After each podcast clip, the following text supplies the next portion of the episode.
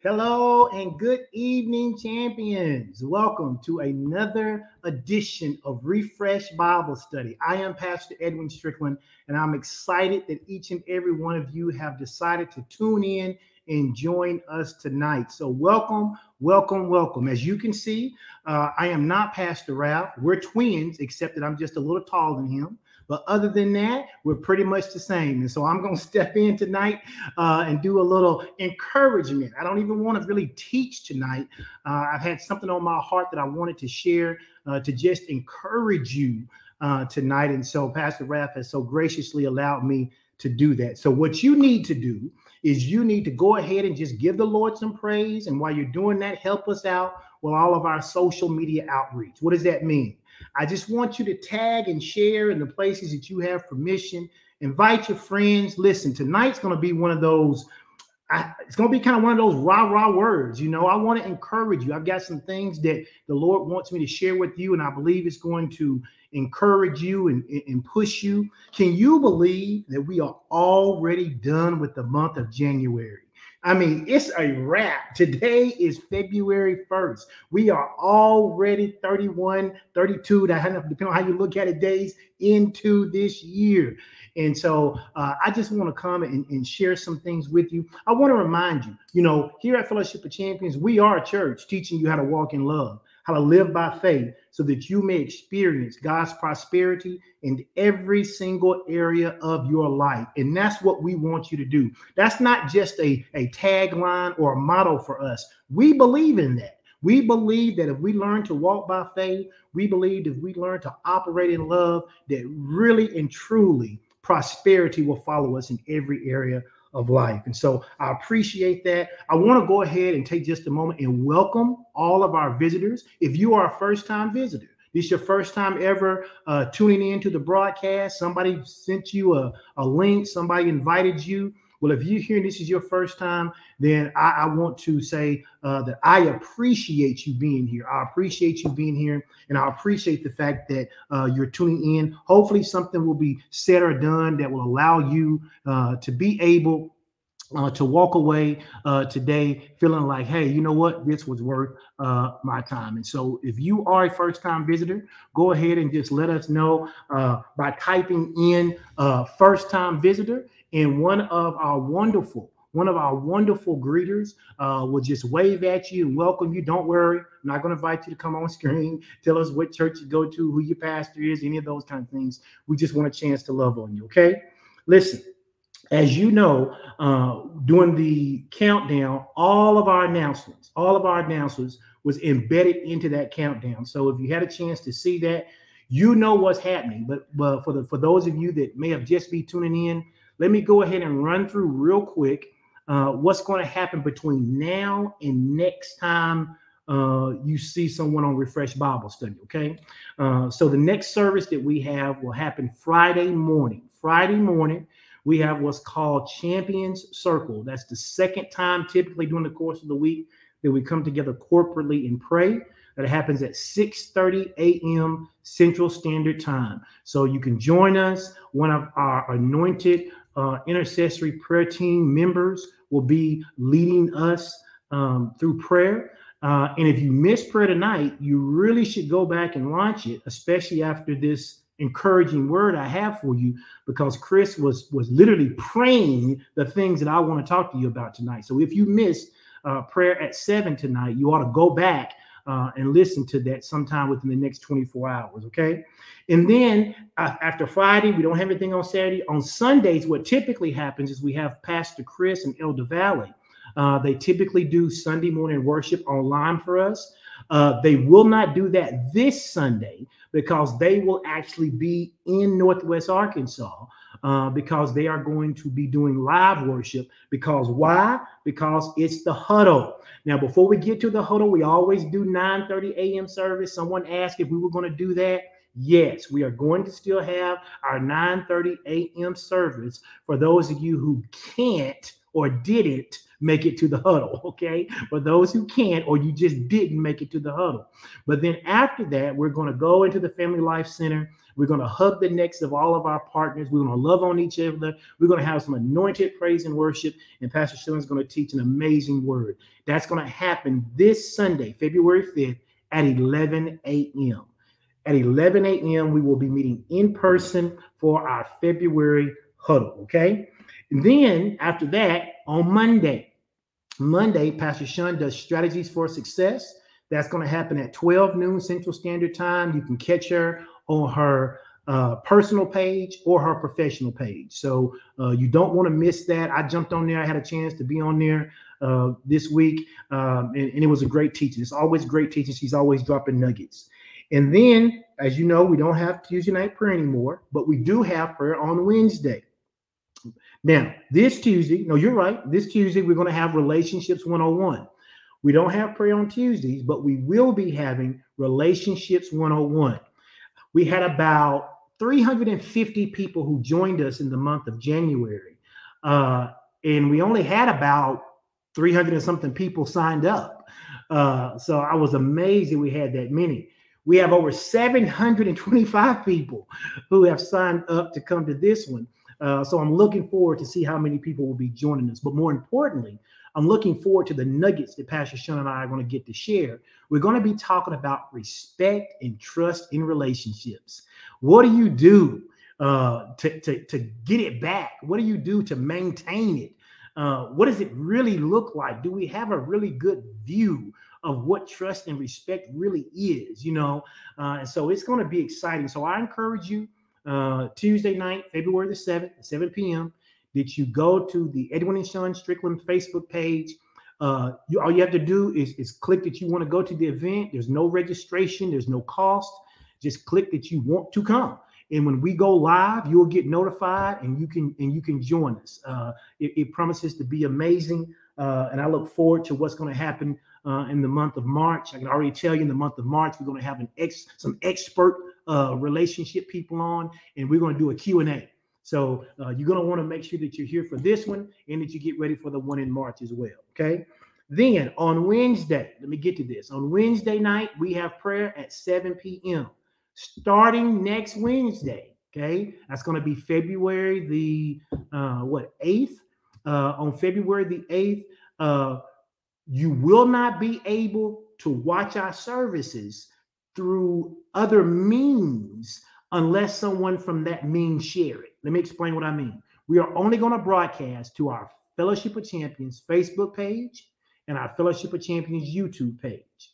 Now, Pastor Ralph can share it to his broadcast, to his page. Chris can share it. I can share it. Pastor Sean can still share it. But if you don't want to miss it, in case one of us don't share it, then you need to go and like the Fellowship of Champions Facebook page so that when we go live for our regular services during the week, you will be notified. Okay. All right. I think we've said that a bunch, and we won't say it again after Sunday. You'll just have to come find us if you missed it all this time. Then at 7:15, we have Ignite. Those are for our teens. I'll make this plug again. If you are a male and you would like to teach our teen boys, then we need you to get in contact with Ms. Antresa, myself, Ralph, someone, whoever you know, and we'll make sure that you get plugged in so that you can help teach our young men. We want to make sure that we have godly men pouring into them. And then also Victory Zone, which is on demand.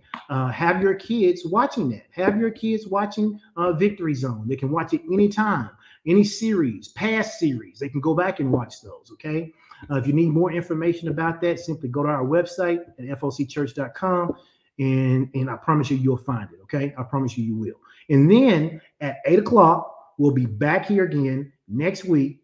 Pastor Ralph, my twin, will be here teaching you the word. Amen. All right. Teaching you the word at 8:00 p.m. Central Standard Time. All right. Listen, if you have not made the decision to become a partner of Fellowship of Champions, you ought to do so tonight. Something supernatural happens when you join us in partnership. Partnership has its privileges. All you have to do is go to FLCchurch.com, scroll down to the bottom of the webpage, click a link, take a minute or 2 minutes, and boom, just like that, you're a partner. And when you become a partner, We will be sending you weekly emails. We'll be praying for you. You'll be praying for us. The anointing is on our life. We pray that that same anointing and ease gets on your life. You want to be a partner. You want to be a partner. And so you ought to go ahead and make the decision that tonight you're going to do it. Some of y'all been showing up here for 6 months and you ain't told us that we go together yet. You need to tell us that we go together so that we know that it's mutual, because we love you and we assume you love us. But until you partner with us, we don't know the extent of that relationship. OK, and then make sure that you are subscribing to our podcast. Make sure that you are not missing a single message. You can go to iTunes, you can go to Google, you can go to Spotify. And again, like I said, our YouTube channel, we're going to be broadcasting from there, but you don't want to miss a word. Remember, we had 4 commitments that we made last year.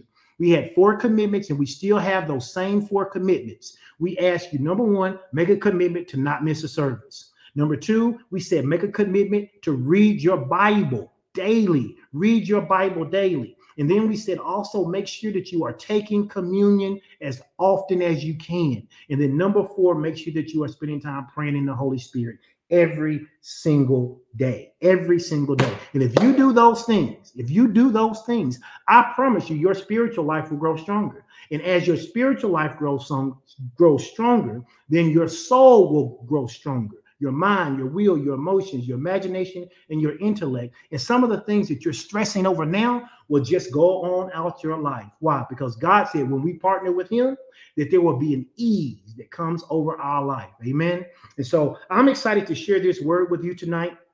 I've already prayed. I hope you have. And so I'm going to jump right into the word now that it is 8:11. I am jumping into the word. Amen. Listen, I want to talk to you about becoming who Christ has called you to be. This has been on my heart for so many days, probably since the beginning of the year. And I just have this scripture that I've just been reading over and over and over again. And every time I get to mention it, I just talk about it. And so tonight, I want to encourage you to do something later on in the week. What I want you to do is I want you to just write it down right now. But I want you to write down Matthew chapter 9. And I prefer, if you could, to read Matthew chapter 9 out of the Message translation. If you read Matthew chapter 9, verse 1 till about verse 32, if you just read that several times, you will see this theme of becoming who Christ has called us to be show up time and time again. And as a matter of fact, I want you to go ahead as we're getting started tonight, and I want you to make this declaration. Say, I will be who God called me to be. I will be who God has called me to be. It's a declaration you need to make, even if you're not sure about it yet, because sometimes it needs to come out of your mouth so that you can get it out of your mouth so it can come back into your ear gate. So it can get into your heart and then come back out your mouth and then into your ear gate and back into your heart until you begin to believe the very thing that you are saying, which is, I am going to be exactly who God called me to be. Okay, so I'm going to talk about Matthew chapter 9. I'm not going to read it all. I didn't put any banners up. I just want you to sit and just kind of hear it as we talk about it. So in verse 1-8 in Matthew chapter 9, we encounter Jesus where he heals this paraplegic man. And he tells this man, he says, hey, take up your bed and walk. And the Bible tells the story of how the people looked around and looked at Jesus like, what are you saying? He's paraplegic. But the man believes and he became what Jesus said. The Bible says he picked up his bed and he walked. And then in verse chapter 9-13, we see where Jesus calls Matthew, one of his disciples, into ministry. And in doing so, he ends up rebuking the Pharisees because in verse 13, he tells them, I'm after mercy and not religion. He says, I'm here to invite outsiders, not coddle insiders. And I love that. When you read that scripture, you'll see in verse 13, he says to them, Jesus says, look, I'm after mercy. I'm looking for some people who want to become what it is they believe they should be. I'm looking for some people who don't feel like they're winners, but they know they should be winning. I'm looking for some people who aren't healed, but know that healing should belong to them. He says, I'm not here to invite. He says, I'm not here to coddle insiders. I'm here to invite outsiders. Jesus is here tonight to invite us to become everything he's called us to be. In verse 14 through 17, Jesus answers the question to his followers about fasting, and he says some things to them to help them get some insight. But then in verse 18, this comes a pretty familiar story, because what you find is this local leader, he comes to Jesus, and you guys know the story. He talks about how his daughter is dead, and he says, Jesus, if you would just come to my house, I know that she could live again. And then he goes on, and the Bible tells us that as Jesus was going to raise this young girl from the dead, he was interrupted by a woman that was moving through a crowd, who said within herself, if I can but touch the hem of his garment, I will be made whole. Notice the thing that's happening here. Somebody is saying, I want to be something different. I want to be something. I'm sick, but I don't think sickness belongs to me. I can't walk, but I believe I'm supposed to be able to walk. My daughter is dead, but I believe she's supposed to be alive. And there's a pull on them to become something other than what they are currently experiencing. And I'm telling you tonight, God wants you to live out and become something other than what you're currently experiencing. God wants to take somebody to a different level. God wants to take somebody to new heights. God wants to take somebody to a place that they've only ever dreamed of. God is saying, you dreamed of it because I put the dream in you. I just need you to become what I've called you to be. We go on and we keep reading, and we see in verse 23 that Jesus continues to talk to this local official after he's been interrupted by this woman who comes and touches the hem of his garment. You know the story. The Bible says that Jesus gets to the house, and the people are lamenting and wailing and crying because this young girl is dead. And Jesus says, she's not dead. Watch this. Watch how he switches their reality. He says, she's not dead. She's asleep. See, some of y'all think that your dream is dead. Jesus says your dream ain't dead. It's sleep. He's trying to change your reality. He's trying to get you to see it different. But the Bible says that they wouldn't change their reality, so Jesus had to put them out of the house. Oh, you should read this week. It says Jesus took all the non-believers and he made them leave. And when he got all of the disbelief out the house, watch this, don't miss this. When he got all the disbelief out the house, then he could perform the miracle. God is saying to you, if you would just let me get all of that disbelief out your house, if you just let me get everything that's blocking you out of your house, if you get that despair out of your life, if you would stop thinking that I can't do this, he says, if you would get all of that mess out your life, the miracle that you're believing for is on the inside of you. The Bible says that Jesus didn't even say anything to the girl. He just took her by the hand and said, and just had her to raise up. And the Bible says the girl came back to life. Are you catching this thing? Are you catching this? All God wants us to do is kick unbelief out of our house. In fact, go ahead and make this declaration. Say, unbelief, you got to go. Unbelief, you got to go. Doubt and unbelief, you can't stay here. You got to go. I got miracles and wonders on the inside of me, and God wants me to become what he's placed on the inside of me, and I'm sick and tired of allowing something that don't even belong here. I'm sick and tired of letting somebody get rent in my life that doesn't even belong here. This unbelief has got to go. This doubt has got to go. This self-pity has got to go. This disobedience has got to go. You are out of here tonight. Why? Because God says, I want to do something in your life that you've never seen before, but I need you to become who I've called you to be. And so then he gets to the part, which is my favorite scripture that I've just been reading over and over and over since the beginning of this year. We get to verse 27 and verse 29 in Matthew chapter 9, the Message translation.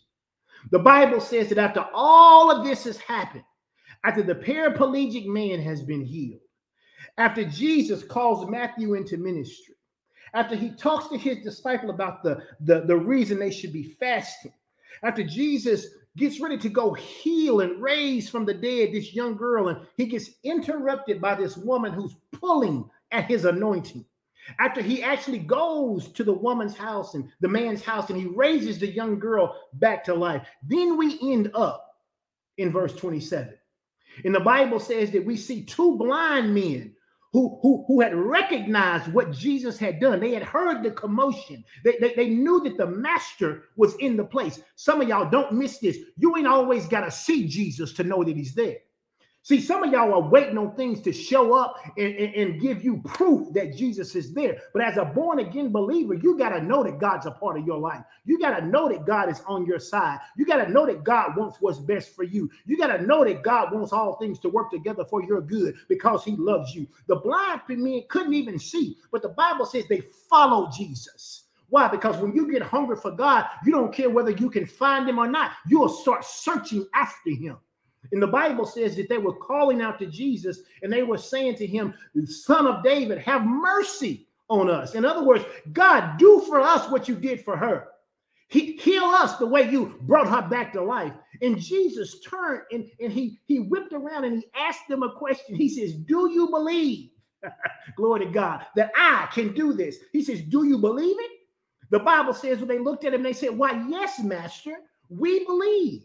The Bible says, then Jesus touched their eyes and he said to them, and I love this, then become what you believe. Become what you believe. He said, it's not, the question is not, God, can you get me a new job? The question ain't, God, can you heal me? The question ain't, God, can I find the right mate? It ain't, God, can I have enough money to pay my bills? It ain't, God, can I do X, Y, and Z? He says, do you believe all of this? Do you believe it? Well, yes, God, I believe it. He says, great, then become it. Become what you believe. And I like this next part. It says, and it happened and they saw. Glory to God. It happened and they saw. Now, here is the thing. We know that not only did their natural eyes open, but we know that their spiritual eyes open because they went back and told everybody what Jesus had done for them. And what I'm saying to you tonight is that God wants you to become what he has called you to be. Understand this. This passage teaches us several important lessons about faith. It teaches us several important things about persistence and the nature of our Lord and Savior, Jesus Christ. First and foremost, it reminds us that Jesus, watch this, is the source of all healing and restoration. Jesus is the source. You won't find what you're looking for in anything other than Jesus. Everything else will be a temporary and a counterfeit. Everything you say, but Pastor, that doesn't make sense. I'm looking for a man. Look for Jesus first. But Pastor, I'm looking for a woman. Look for Jesus first. But I'm looking for a new job. Look in Jesus first. But I'm looking for healing. Look in Jesus first, because Jesus is the source of all healing and all restoration. He alone has the power to heal our bodies. He alone has the power to heal our minds. And he alone has the power to heal our souls. And he can heal our souls, our minds, and our bodies at any moment. Watch this, regardless of the circumstances. I don't care what circumstance you may be facing tonight. You can make a moment while I'm talking right now. You can make a moment that Jesus is bigger than every problem you can face. That Jesus has more answers than every question that could come your way. Jesus is your answer to you becoming what he's called you to be. Secondly, this passage teaches us that the power of persistence in prayer. The two blind men did not give up when Jesus did not immediately respond to their cries. They could have gotten upset that Jesus asked them a question first. But so when the Holy Spirit begins to ask you questions, don't get upset that it ain't happening. God's trying to show you something. The two blind men were persistent and they went after Jesus with everything they had. If you expect to receive what the master has, you have to be willing to go after him with everything that you have. Instead, the blind men persisted in their faith. They had persistent faith. They continued to cry out to Jesus even in the face of adversity. Somebody go ahead and type in the comment section, say, I have persistent faith. I have persistent faith. I am a person who has persistent faith.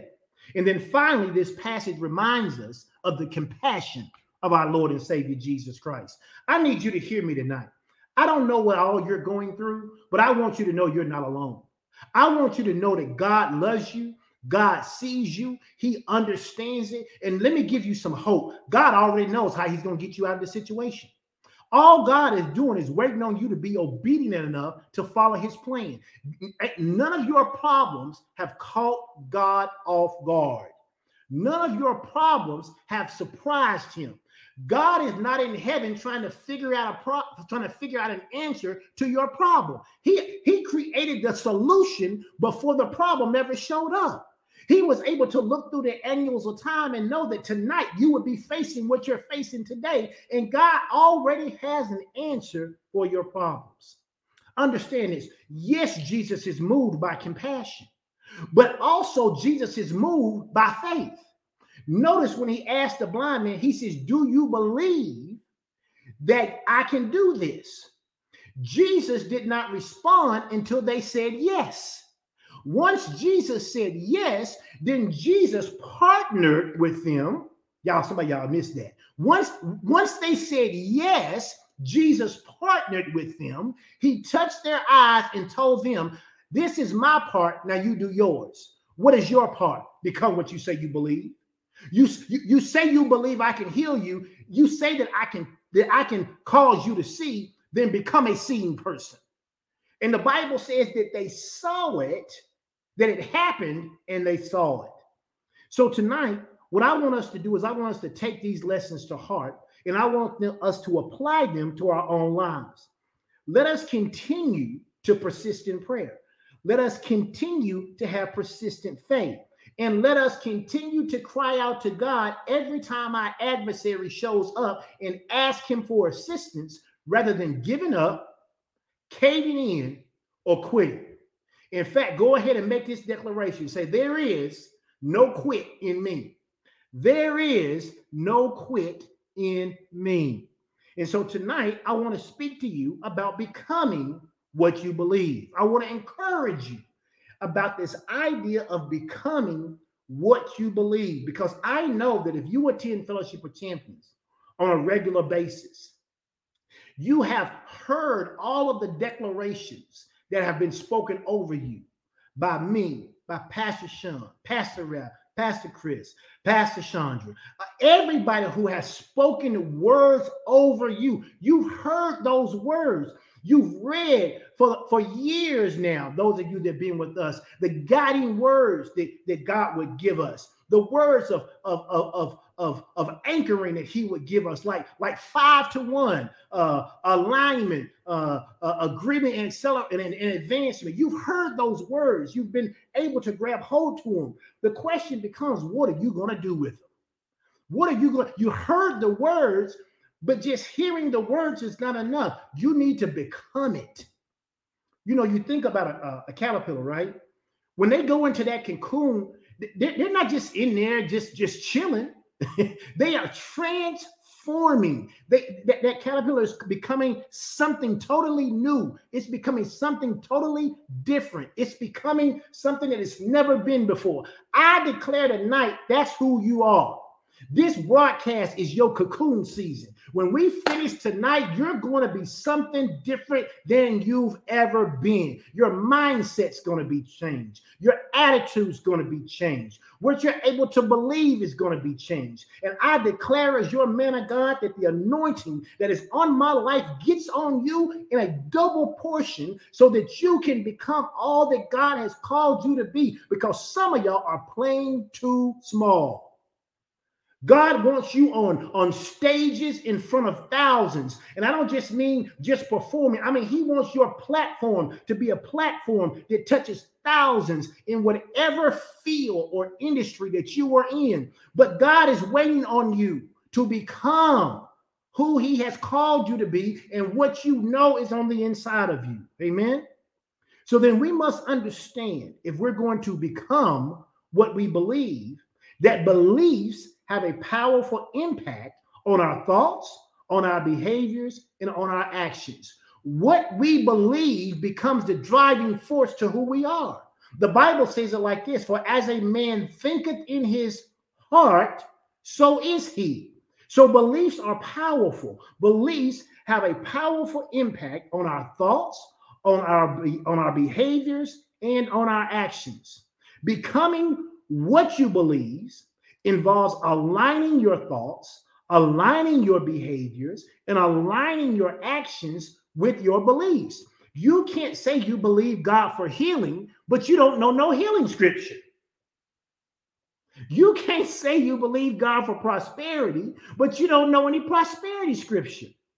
You can't say you believe it's more blessed to give than to receive, but you're not a giver. Your beliefs have to line up with your actions, your behaviors, and your thoughts in order for you to receive manifestation. How do we get there then? This can be achieved through self-reflection. I don't think enough believers ask themselves questions to themselves. I don't think enough people ask the question, if I say I'm a tither, then why did I make $90,000 last year, but I gave $4,000? I'm going to let you say lie. You say you're a tither, but your actions don't line up to your belief. You say you believe in prayer, but you ain't attended prayer in 6 months. You ain't got up to pray on your own in 9 months. But you say you believe in prayer. Your belief, come on somebody, is not lining up with your thoughts, your behaviors, or your actions. So then we must become self-reflective. Say this, say, I must be self-reflective. Come on, type that in the comment section. Say, I must be self-reflective. You got to ask yourself, why is it that you say you're this, but you do something different? How crazy would it be for me to go around saying all the time that I'm a vegetarian, but I know the top 10 burger joints in my city and I visit them all frequently? That's not being self-reflective. It's not being self-reflective if I say that I'm a person who is compassionate, but I always find myself not being compassionate toward people when they need it. You've got to be self-reflective. The next thing you need to do is you need to learn to set achievable goals. I don't know why in the body of Christ, we somehow think it's demonic to have a goal. I don't know why we think that it has to be demonic to set a goal. Also, you need to take consistent and aligned actions toward those goals. You know, you're a little ahead of me. You don't got to put those up yet, right? I'm getting there. But you all right? I'm getting there. You got to be self-reflective. You got to set some achievable goals. You got to take consistent and aligned actions toward those goals. You can't just writing a goal down without having action steps to achieve it. It's just a dream. It's just a dream. I want to be able to take my family on vacation. Okay, but you don't ever save any money or do anything or plan a vacation. That it sounds good, but you're not taking any action steps. It's like you say to people, what's your goals for this year? True, man, you know, I don't know. If you haven't articulated them, if you haven't written them down, how are you going to know how close you are to them? Only in the body of Christ do we find writing down our goals something that seems to be demonic. You need to set some goals so that you know whether or not you're getting close to them or not. And then you need to surround yourself with supportive people who share your beliefs, because beliefs are powerful. So go ahead and write this down. Say, my environment is always working on me. My environment is always working on me. What does that mean? It means whoever you surround yourself with is who you will eventually become like. So you need to surround yourself with supportive people who share your beliefs, people who can also help reinforce and strengthen your belief. You need to hang around those kind of people. Why? Because your environment is always working on you. Oh, I know you think that you're the strongest Christian ever, but if I give you 10 friends and all 10 of those friends smoke weed and I let you hang around those friends for a year, before you know it, better believe you'll be smoking weed too. Why? Because your environment is always working on you. That's the reason that you find like-minded people grouping together. I've been pastoring since 2001. And one thing I can tell you is anytime somebody in this church gets offended, they will find another offended person. They may not even know each other. They ain't spoke to each other in years, been in the same church, but now they offended.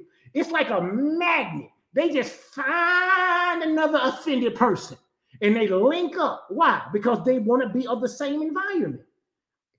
That's the reason I don't let people talk about people who I hang with. Why? Because those people are in my environment and you can't talk about them. And if you go to my church, I don't let people talk about you. If I got something to say to you, I say it to you. Why? Because I have to keep my environment the right way, right?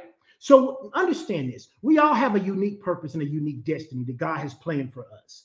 But far too often, we struggle to fully embrace and live out that calling, myself included. And when I was getting ready to encourage Judy with this word, I had to look at myself and ask myself, remember being self-reflective, are you doing the things that God has really called you to do? Are you doing them with the tenacity that God has called you to do them with? Because it's not just being obedient. The Bible says if you are willing and obedient, you shall eat the good of the land. So it's not just about being obedient. I got to be willing and obedient. And so I have to check myself. First and foremost, it's important for all of us to understand that our identity is found in Christ. Colossians 3:3 tells us that our lives have been hidden in Christ with God. Our lives have been hidden in Christ, right? In God. Therefore, if I'm going to be all that I've been called to be, I am only going to be that which Christ has put in me. That's the reason when I said become what you believe. If you're believing to be something outside of Christ, that's not who you are. That's why Pastor Sean always talks about being reintroduced to yourself. Some of you got a false identity about who you are because of the things you've been through in life. But becoming, that's why the message is about becoming who Christ has called us to be. Who has Christ called me to be? And am I becoming that? Understand, we are no longer defined by our past mistakes. Glory to God for that.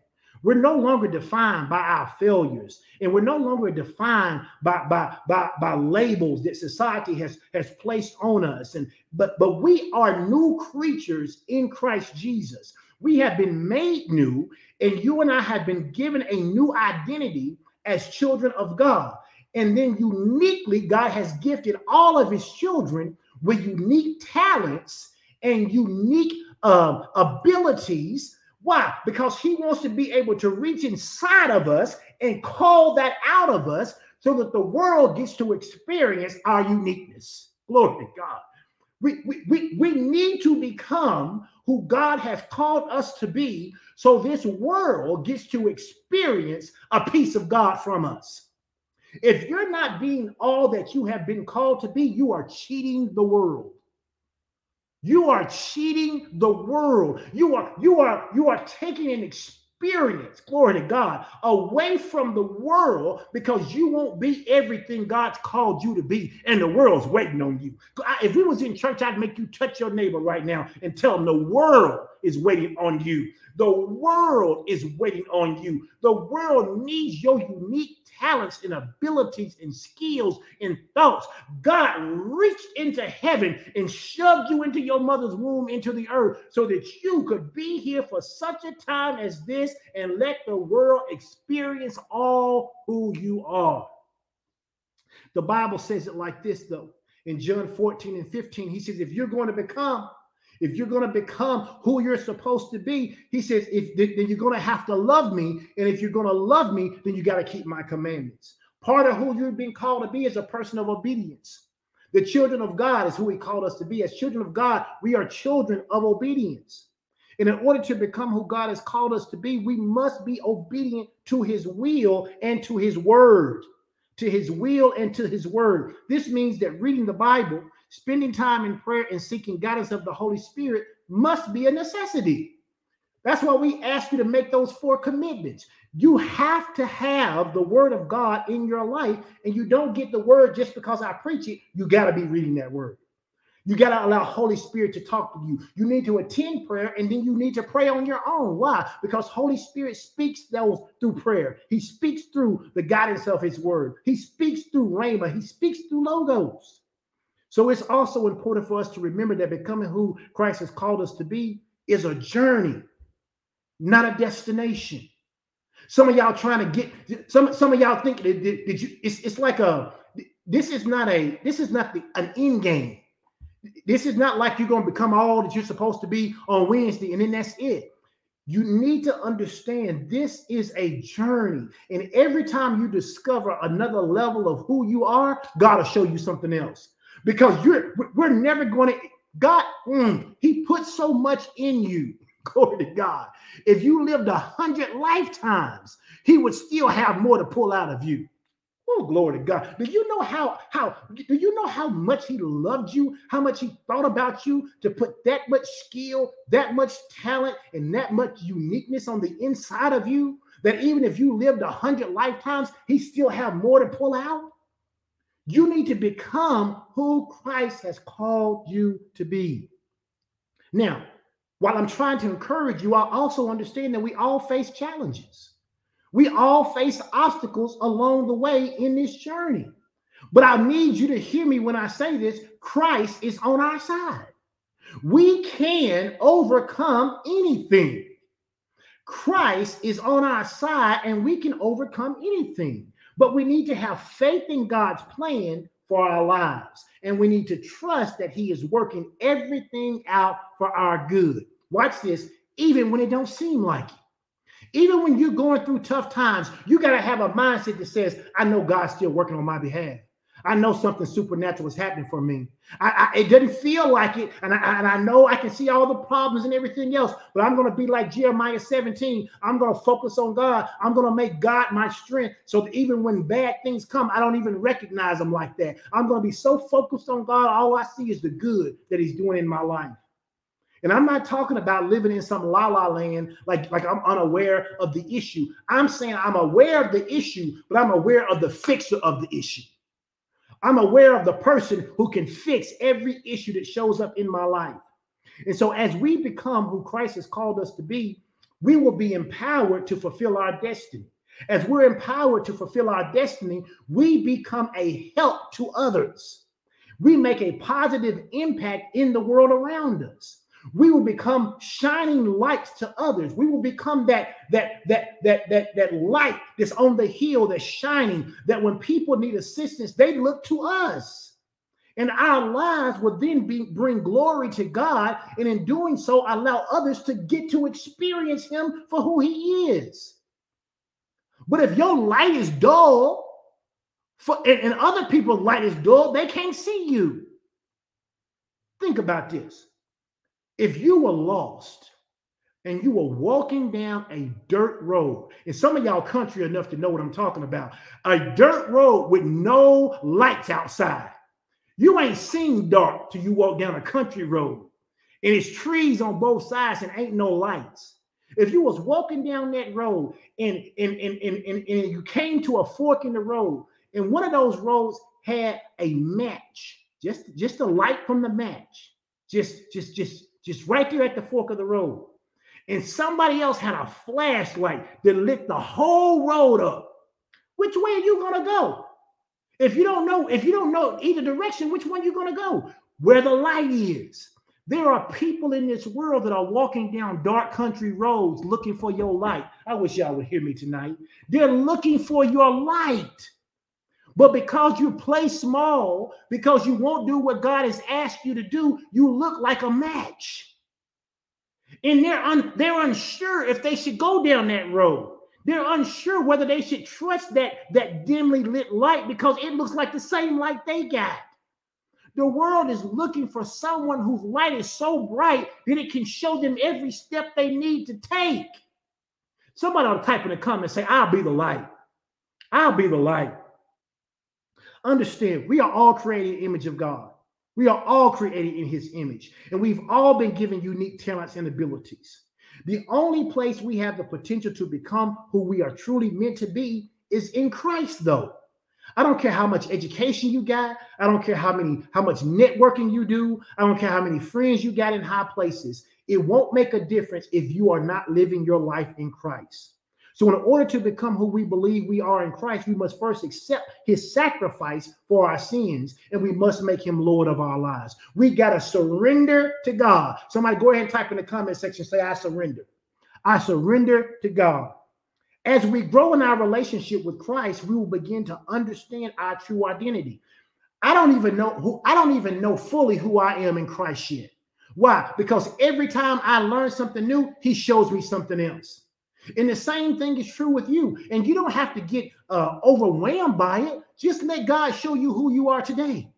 Let today take care of today. Let next week take care of next week. Let next month take care of next month. And next year take care of next year. God will peel back the layers and show you who you are. And you'll be able to look back over your shoulder a year from now and say, my God, I didn't even know I had all that in me. I didn't even know I had all that in me. I look back over my life of where I have been since 2001 when I started pastoring. I didn't even know I had this in me. All that God has done and showed up, I didn't even know I had that in me.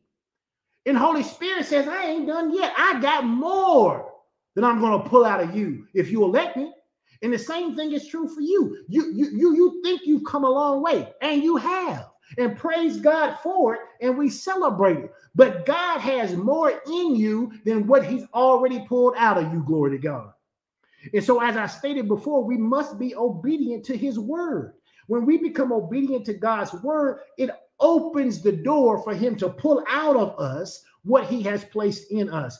It's the guiding word says he's opened up gates of supernatural power and blessings to come up on us so that we would have an ease over our life. When you come into alignment with God, there's an ease that comes over your life. If you remember, some of you have probably been to a chiropractor before. Anybody been to a chiropractor before? You can put the little emoji with the hand up. I've been to one before. I've been to one when I was just kind of going for maintenance, but I've been to one when I was in pain. And if you've ever been to a chiropractor, especially when you are in pain, and they do whatever they do, and they put you on that table, and they pull that leg, or they pull that arm, or they crack that neck, and all of a sudden, what was out of alignment, glory to God, comes into an alignment. It's like an ease that comes over your body. I know I got somebody out there. I know somebody done been to the chiropractor in pain before. I know somebody been out there and you was like, Lord, if I could just get to the chiropractor, if they could just pop this thing in my shoulder, if they could just get this hip back in place. And when they do, the pain just dissipates. The discomfort is just gone. Some of y'all need to let Jesus be your spiritual chiropractor. You need to let his word realign you. You need to let his word adjust you. You need to let his word put you in the right position, because when he does, there's an ease that comes over you, and you get to become a manifestation of who you really are. Is that making sense to anybody out there tonight? So in order for us to go on this journey of faith, in order for us to go on this journey of trust, in order for us to be able to have God's plan in our lives, we too have a part to play. And I always say that God wants to pull out of you, but there's some things you got to do to allow him to pull it out of you. Because God is a gentleman. He doesn't just come in and kick the door open and just say, give me your life. I wish he would, but he doesn't just say, just give me your life. Even though God, watch this, remember I said you had to have a goal? Jesus had a goal. What was Jesus's goal? That no man would perish. That was his goal. But even with that, we have to answer the call. And so in order to answer the call, here are some things that you must do if you are going to become all God has called you to be. Number one, you must identify your beliefs. You must identify your beliefs. How do I identify my beliefs? Because I don't know that a lot of people really know what they believe in. I think they know what they believe in, but they haven't really. And here's the thing. I know believers who believe in healing for Chris, but when it comes to their own healing, they don't believe in that because they don't think God will do it for them for whatever reason. But the Bible says that God is no respecter of persons. So if God will heal Chris, then guess what? God will heal me. But I have to identify my beliefs. What does that mean? It means I have to reflect on what I truly believe in. And I have to try to articulate these beliefs in a clear and concise manner. I have to ask myself, do I believe that God will do X for me? I tell people this all the time. You don't have to worry about whether or not God's going to know the answer. He already knows. You're asking the question for you, to clarify for you. God, do I believe that if I tithe, there's a benefit? Because there are people in church who really don't believe that there's a benefit to tithing. They just, I'm going to give an offering, I'm going to give what I can, but they don't believe in tithing. How do I know? Because they tithe, but when things get tough, guess what they stop doing? Tithing. You don't believe in it. Watch this. I don't believe in smoking cigarettes.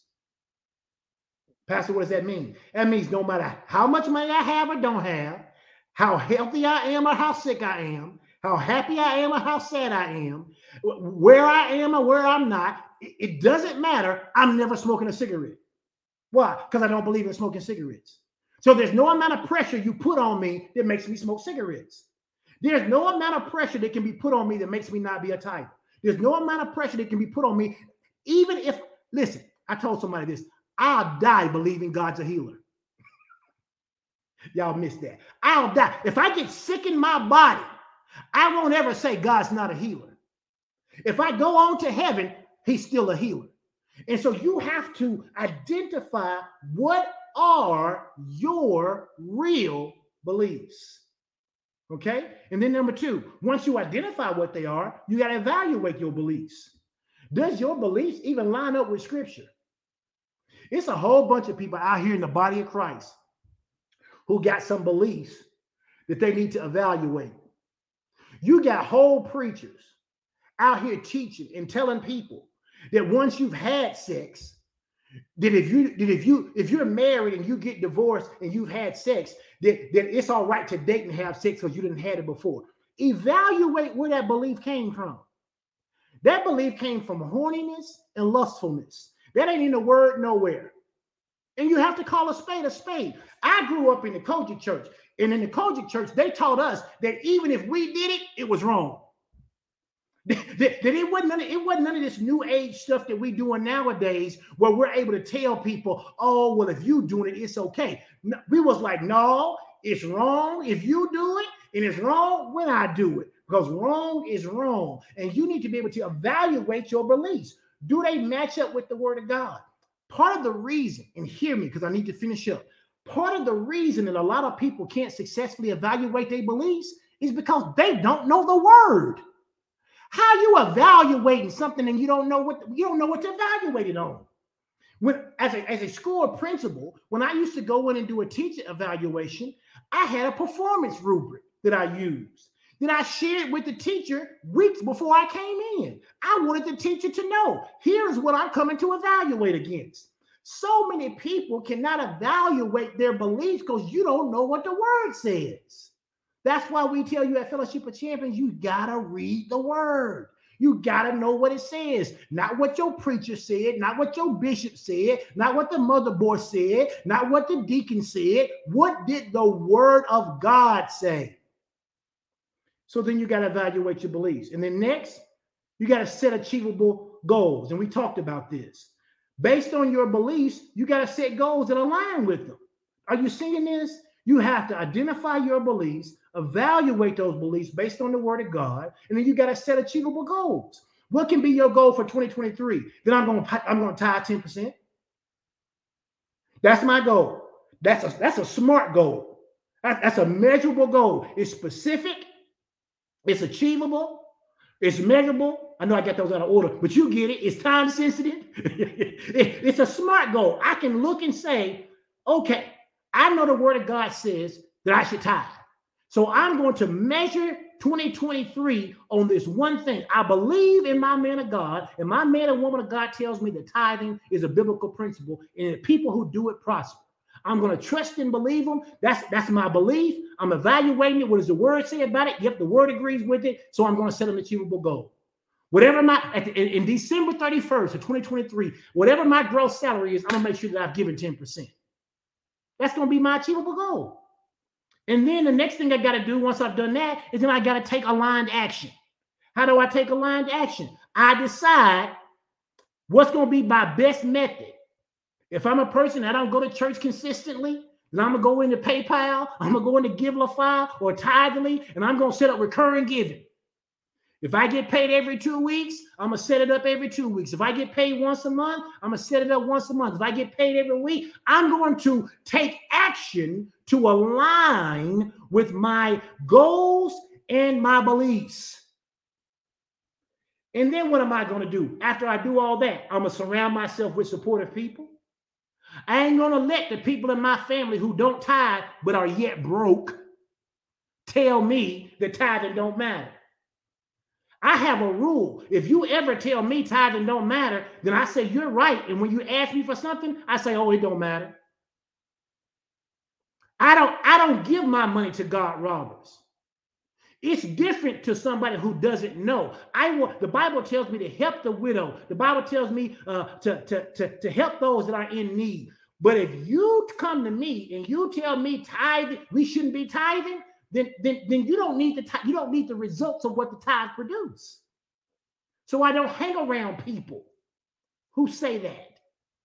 I don't hang around people who say it don't matter if you give or not. Cut you off. Why? Because I will not let you be an Achan in my life. Somebody said, well, an Achan. I don't mean a pain. I mean Achan, like in the Bible. The Bible says Achan touched the accursed thing.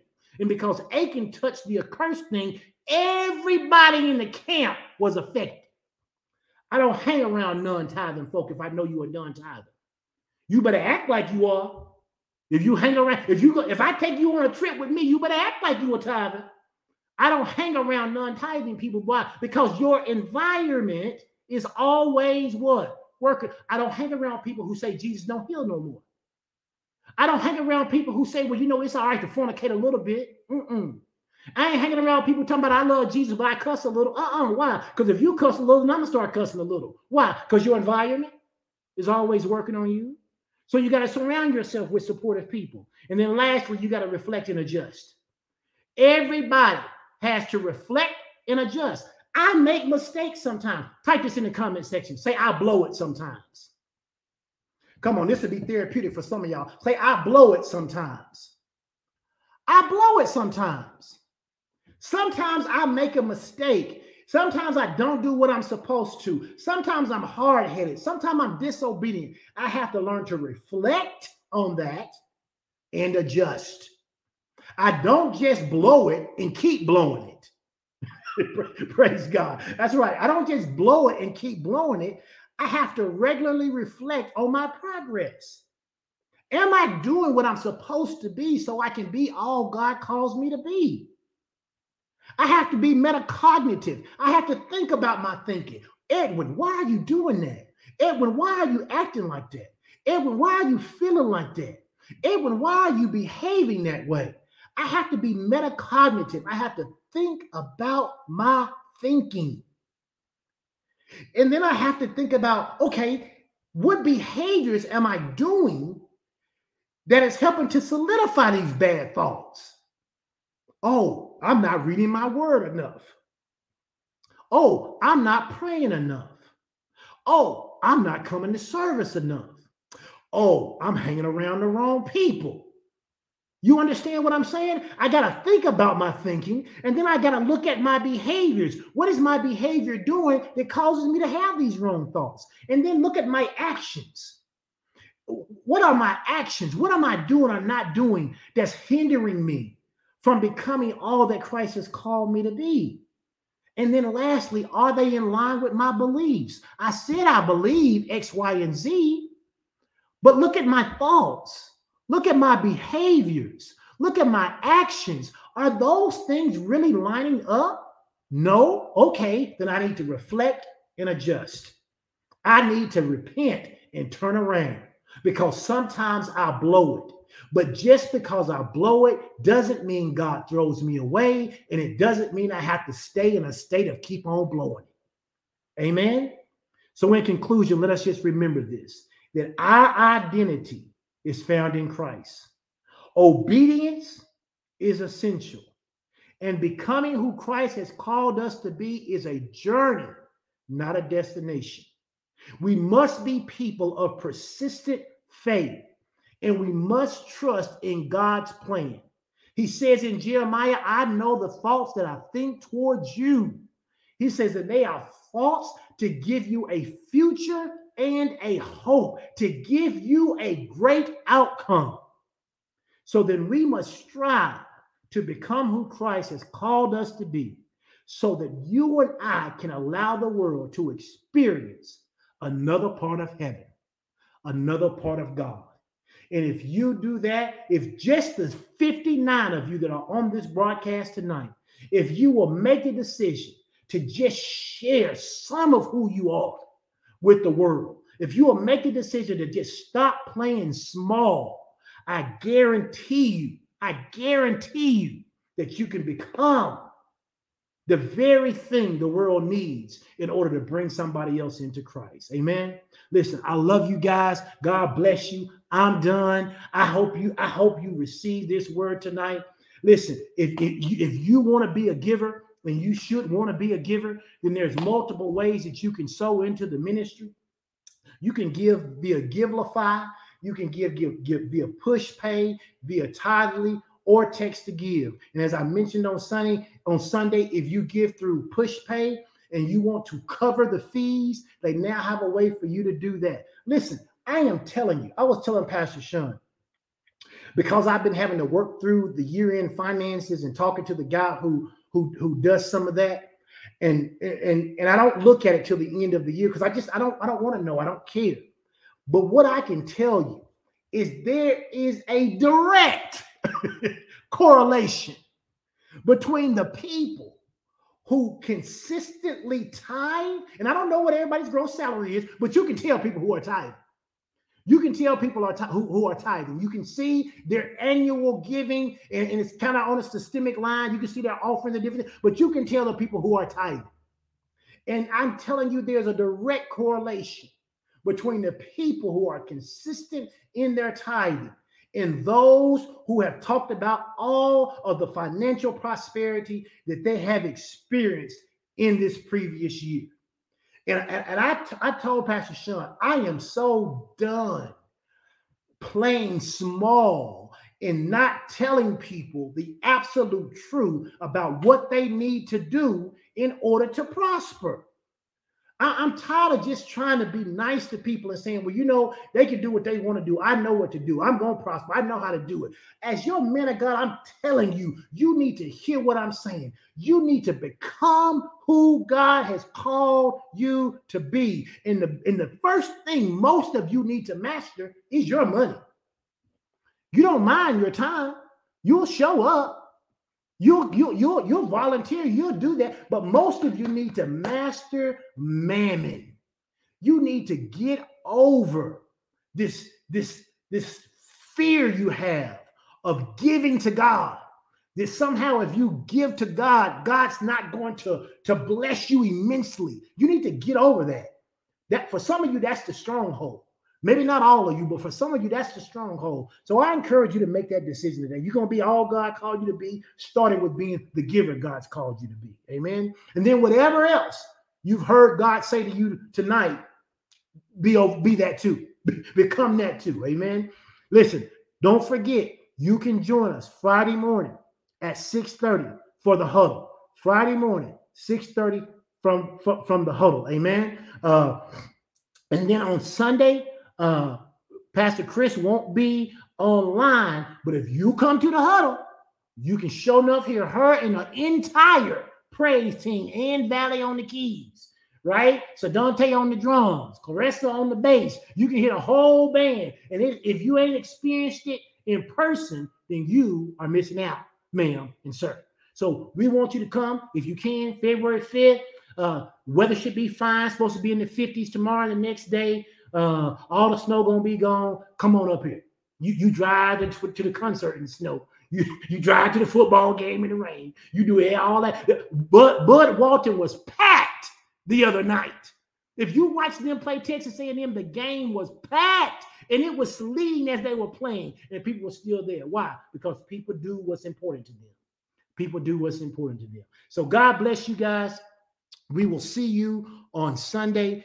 We'll see you online Sunday morning. And then those of you who are coming, listen, let's get ready for a glorious time in the Lord. Amen. Amen. Y'all be blessed. Have a great night. God bless you.